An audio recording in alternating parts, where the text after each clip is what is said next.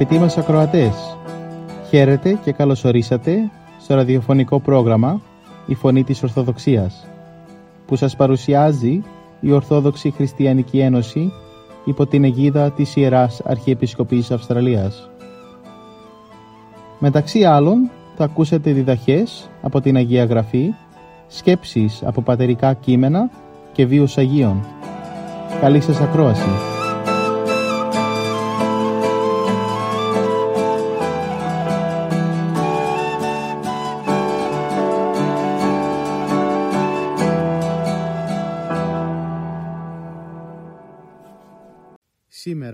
Μας μιλήσει η κυρία Ελένη Αμπουγιάννη για τη συνάντηση του Κυρίου Ιησού Χριστού με την Χαναναία του Καταμανθαίου Ευαγγελικού Ανάγνωσμα, κεφάλαιο 15, στίχη 21 έως 28. Η σημερινή Ευαγγελική περικοπή είναι από το Ματθαίο, κεφάλαιο 15, στίχη 21 με 28.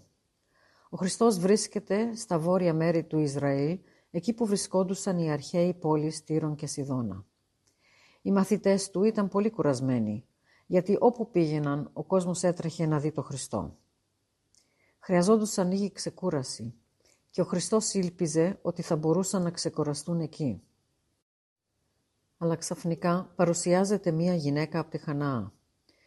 Φώναξε «Ελέησόν με ο Κύριος, Υιός του Δαβίδ». Ασφαλώς είχε ακούσει ότι ο Χριστός θεράπευε ανθρώπους και ήρθε να τον δει γιατί η κόρη της ήταν δαιμονισμένη. Ο Χριστός ήταν η μόνη ελπίδα της. Του ζητούσε να πάει στη Τύρο και να θεραπεύσει το παιδί. Ο Χριστός δεν της έδωσε απάντηση. Μπορεί να είχε υπόψη του ότι αν επισκεφτόταν το σπίτι της, δεν θα θεράπευε μόνο τη κόρη, αλλά θα ερχόταν και πολλοί κόσμος για να θεραπευτεί. Χρειαζόντουσαν ξεκούραση. Ο Χριστός δεν της λέει κουβέντα, αλλά οι μαθητές τον παρακαλούσαν να της μιλήσει και να τη διώξει, γιατί οι φωνές της ήταν κουραστικές. Ο Ιησούς δεν ήθελε να της μιλήσει, γιατί όπως είπε, έχω αποσταλεί μόνο για τους πλανεμένους Ισραηλίτες. Δεν ήταν καιρός για ιεραποστολή σε ειδωλολατρική πόλη. Η γυναίκα επέμενε. Φαίνεται να είχε μπει κάπως στο σπίτι που βρισκόντουσαν οι μαθητές και έπεσε στα πόδια του Ιησού, απελπισμένη, ζητώντας βοήθεια. Ο Χριστός δεν ήθελε να στερήσει τα πνευματικά του παιδιά από τη ξεκούραση και να πάει μαζί της στην ειδωλολατρική Τύρο. Της λέει απαλά «Δεν είναι σωστό να πάρει κανείς το ψωμί των παιδιών και να το πετάξει στα σκυλιά». Δηλαδή θα ήταν άσχημο να στερήσει τους μαθητές του από την ξεκούραση όσο να στερήσει μικρά παιδιά από το φαγητό και να το δώσει στα σκυλιά. Η γυναίκα δεν απελπίστηκε. Συμφώνησε ότι δεν χρειάζεται να στερηθούν τα παιδιά, αλλά την ίδια στιγμή που τρώγανε τα παιδιά, μπορούσε να επιτρεπόταν στα σκυλιά να φάνε τα ψίχουλα που έπεφταν από το τραπέζι. Ας ξεκουραστούν οι μαθητές και ας θεραπευτεί η κόρη από μακριά. Γι' αυτό της απαντάει ο Ιησούς. «Μεγάλη είναι η πίστη σου γυναίκα». Ορισμένοι νόμιζαν ότι ο Χριστός έπρεπε να είναι παρόν για να θεραπεύσει αλλά η Χαναναία πίστευε ότι μπορούσε να την θεραπεύσει τη κόρη από μακριά. Και επειδή είχε τόση πίστη, της χάρισε αυτό που ζητούσε και όταν πήγε σπίτι της βρήκε ότι η κόρη είχε θεραπευτεί την ώρα που μιλούσε ο Χριστός. Η πρώτη γενιά των χριστιανών γνώριζαν τον Χριστό προσωπικά. Γνωρίζουμε ότι οι μαθητές του Χριστού και οι Απόστολοι ανακαλύψανε σιγά σιγά την πραγματικότητα του Χριστού πρώτα σαν φίλο και σύμβουλο, μετά σαν αρχηγό και τελικά σαν Θεό. Αυτή η εξέλιξη είχε αποτέλεσμα τα λόγια του Φιλίππου «Βρήκαμε Αυτόν για τον οποίο ο Μωυσής και οι προφήτες έγραψαν, τον Ιησού του Ναζαρέτ». Τα χρόνια πέρασαν και η ζωή του Χριστού σημειώθηκε στα γραπτά της Καινής Διαθήκης και όπως πέρασε ο καιρός, αυτά τα γραπτά έμειναν σαν εμπειρία για τους πιστούς στους αιώνες. Παρόλο που η ζωή του Χριστού ήταν σημειωμένη στη Καινή Διαθήκη, πίστη των χριστιανών αρέωνε. Το καιρό των συνόδων βλέπουμε να επηρεάζεται η Εκκλησία από την επιστήμη. Ο κόσμος προσπάθησε να αναλύσει το Ευαγγέλιο με την επιστήμη και τη φιλοσοφία.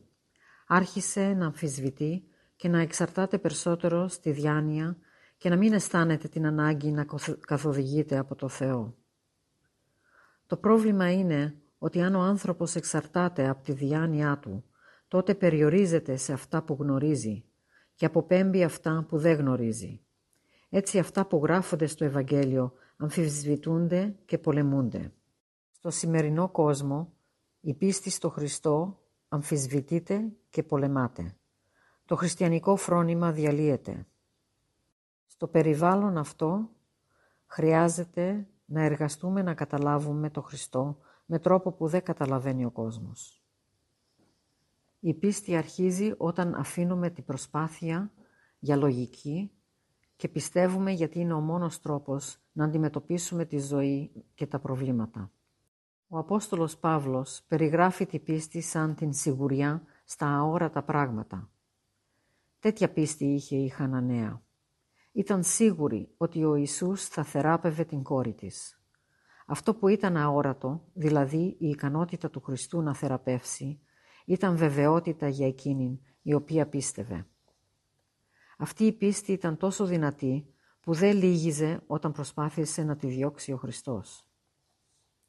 Για πολλούς από εμάς που δεχτήκαμε την Ορθοδοξία από τους γονείς μας ή τους δασκάλους μας με εμπιστοσύνη, λυγίζουμε όταν παρουσιάζονται δυσκολίες ή εμπόδια στη ζωή. Μας λείπει η θερμή και βαθιά πίστη. Το θαύμα στη σημερινή Ευαγγελική περικοπή δεν είναι η θεραπεία της κόρης, της Χαναναίας. Ο Χριστός είναι ο βασιλιάς των ουρανών και της γης και να θεραπεύσει την κοπέλα δεν ήταν δύσκολο. Το θαύμα βρίσκεται στο ότι ο Χριστός αφήνει την καρδιά του ανθρώπου ελεύθερα. Επιτρέπει τον καθέναν να δείξει πώς θα αντιμετωπίσει την κάθε κατάσταση. Η πίστη της Χαναναίας είναι το θαύμα και είναι παράδειγμα για όλους μας. Πόσες φορές πριν την Πεντηκοστή παραπονέθηκε ο Χριστός για την ολιγοπιστία των μαθητών. Αλλά στη Χαναναία της λέει ο Χριστός «Μεγάλη είναι η πίστη σου γυναίκα, ας γίνει όπως το θέλεις». Η Χαναναία έμεινε ακλόνητη στη πίστη της. Δεν το βάλε κάτω. Τόση πίστη είχε. Αυτή η πίστη ήταν που έκανε το Χριστό να λυγίσει. «Όχι», λέει ο Κύριος. «Ναι», λέει εκείνη. Ο Χριστός λέει «δεν». «Ναι», λέει εκείνη. «Με λες σκυλί», εγώ σε λέω Κύριε. «Με λες σκυλί», δεν το αρνούμε. Αλλά όπως το σκυλί το χτυπά και το αφήνει νηστικό ο Κύριος του, αυτό γαυγίζει και γλύφει τα πόδια του. Έτσι κι εγώ τρέχω από πίσω σου. Σε παρακαλώ, σε οικετεύω. Ακόμα και τα σκυλιά μπορούν και τρώνε τα ψίχουλα. Δώσε μου λοιπόν ένα ψίχουλο από τη θεία σου δύναμη και θεράπευσε τη κόρη μου. Τέτοια πίστη αλληλοεξαρτιέται από ταπείνωση. Και τα δύο βρίσκονται στη Χαναναία, η οποία ομολογεί τη θεότητα του Ιησού με την οικεσία και την επιμονή της και αναγνωρίζει την πίστη της ο Χριστός και την θαυμάζει. Σε αυτούς τους καιρούς που η πίστη αδυνατή, ας κοιτάξουμε βαθιά το παράδειγμα της πιστής Χαναναίας. Ας πάρουμε αυτό το παράδειγμα της πίστης της για να εμβαθύνουμε και τη δική μας.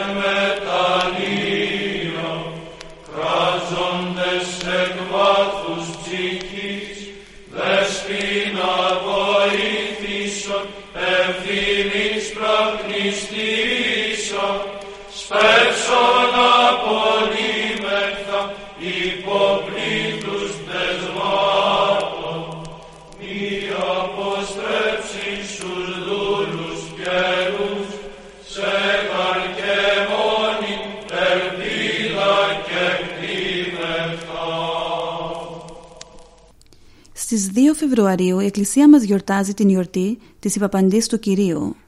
Αυτή η γιορτή είναι από τις πιο παλιές χριστιανικές εορτές.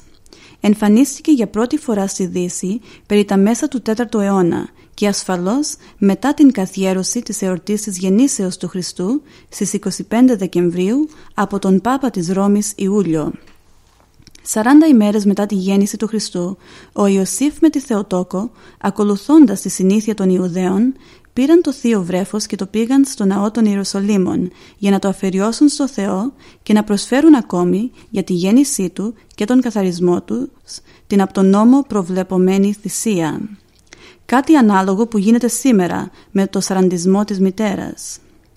Η προσφορά αυτή για τις φτωχές οικογένειες ήταν ένα ζευγάρι τριγώνια ή δύο μικρά περιστέρια, μια και δεν ήσαν σε θέση να προσφέρουν ένα ολόκληρο αρνί. Μέσα στο ανώνυμο εκείνο πλήθος των προσκυνητών, μόνον ένας ξεχωρίζει την Άγια οικογένεια. Και αυτός είναι ο πιστός, ο δίκαιος, ο ταπεινός και ενάρετος Σιμεών, που ζει ευλαβικά στην Ιερουσαλήμ. Ανήκει στην ομάδα εκείνη που περιμένει καρτερικά να δει τον ερχομό του σωτήρα. Στον ευσεβή αυτών Σιμεών είχε αποκαλυφθεί από το Θεό με φώτιση θεία ότι δεν θα πεθάνει πριν δει τον αναμενόμενο Μεσσία και λυτρωτή. Το σχετικό χωρίο του Ιερού Ευαγγελίου γράφει «Και είναι αυτό και χρηματισμένον υπό του Πνεύματος του Αγίου μη είδην θάνατον πριν η είδη των Χριστών Κυρίου». Και η πίστη του ευσεβή γέροντα ότι θα πραγματοποιηθεί η υπόσχεση αυτή του Θεού γινόταν κάθε ημέρα και μεγαλύτερη και πιο σταθερή. Και να που τώρα ήρθε η στιγμή της πραγματοποίησης της θείας υπόσχεσης με την πιο τιμητική συνάντηση. Καθώς ο Ιωσήφ και η Μαρία, έχοντας στο χέρι το βρέφος Ιησού, μπαίνουν στο ναό του Σολομώντα, φωτισμένος από το Άγιο Πνεύμα, ο Σιμεών αναγνωρίζει στο πρόσωπο του παιδιού αυτού το σωτήρα και προχωρεί μερικά βήματα προς το μέρος τους. Σταματάει μπροστά στη Θεομήτωρα που το κρατάει στοργικά και με καρδιά παλόμενη από βαθύ αίσθημα συγκίνησης προς το Θεό για τη μεγάλη τιμή που το επιφύλαξε παίρνει στην αγκαλιά του το Χριστό. Αυτή ακριβώς η συνάντηση, η προϋπάντηση, η υποδοχή του Θεάνθρωπου Ιησού εκ μέρους του Σιμεών ονομάζεται η Παπαντή από το ρήμα η Παπαντό που σημαίνει συναντώ. Με το Χριστό στην αγκαλιά τώρα η ψυχή του πρεσβύτη Σιμεών ξεσπά σε δοξαστικούς ύμνους και ευχαριστήριες προσευχές προς τον ύψιστο που τον αξίωσε να δεχτεί στην αγκαλιά του το λυτρωτή του κόσμου. Να πως διασώθηκε από τον Ευαγγελιστή Λουκά η προσευχή του ευλαβή Σιμεών. Νην απολύεις των δούλων σου δέσποτα κατά το ρήμα σου εν ειρήνη, ότι είδον οι οφθαλμοί μου το σωτηρίον σου, ότι ετοίμασας κατά πρόσωπον πάντων των λαών. Τα λόγια αυτά σε ελεύθερη απόδοση σημαίνουν «Τώρα Θεέ μου που είδα το λυτρωτή του κόσμου, μπορείς να πάρεις την ψυχή μου, μπορώ να πεθάνω και να φύγω ειρηνικά σύμφωνα με την προφητεία σου» γιατί είδα με τα μάτια μου τον ενανθρωπίσαντα Υιό σου, ο οποίος θα φέρει τη σωτηρία στον κόσμο.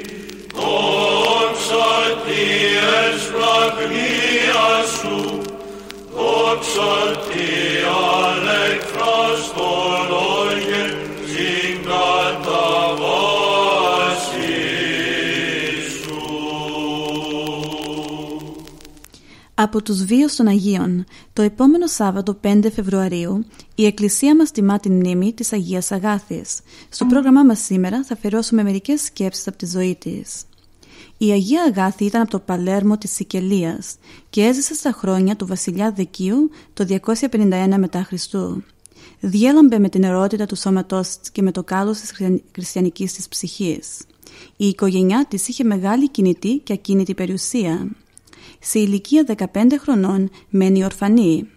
Η μεγάλη περιουσία που κληρονόμησε και η ομορφιά του σώματός που είχε της βάζουν το ερώτημα «Κόσμος ή θρησκεία» ή «Συμβιβασμός», δηλαδή κόσμος και θρησκεία. Στη σκέψη της όμως βάρινε ο θεόπνευτος λόγος του αδελφόθεου Ιακώβου. Θρησκεία καθαρά και αμίαντος, παρά το Θεό και πατρί αυτή έστιν, επισκέπτεστε ορφανούς και χείρας εν τη θλίψη αυτών, άσπηλον εαυτόν τυρήν από του κόσμου. Δηλαδή, θρησκεία καθαρή και αμόλυντη μπροστά στο Θεό και Πατέρα είναι αυτή. Να επισκέπτεται κανείς ορφανά και χείρες τον καιρό που πάσχουν και να διατηρεί τον εαυτό του αμόλυντο από τον κόσμο. Έτσι έκανε και η Αγάθη, αφού κλώτισε τις κολακίες και τις επιτίδιες εισηγήσεις ανθρώπων του κόσμου, οργάνωσε ολόκληρη φιλανθρωπική κίνηση και με το επιτελείο της περιέθαλπε τους δυστυχισμένους του τόπου της. Ο Θεός όμως θέλησε η Αγάθη να δοκιμαστεί ακόμα περισσότερο. Κάποιος έπαρχος, ο Κιντιανός, θέλοντας να απολαύσει τα κάλλη της, προσπάθησε να την επηρεάσει να γίνει γυναίκα του. Η Αγάθη έμεινε ανεπηρέαστη, προτίμησε να καεί και να πάρει έτσι το στεφάνι του μαρτυρίου.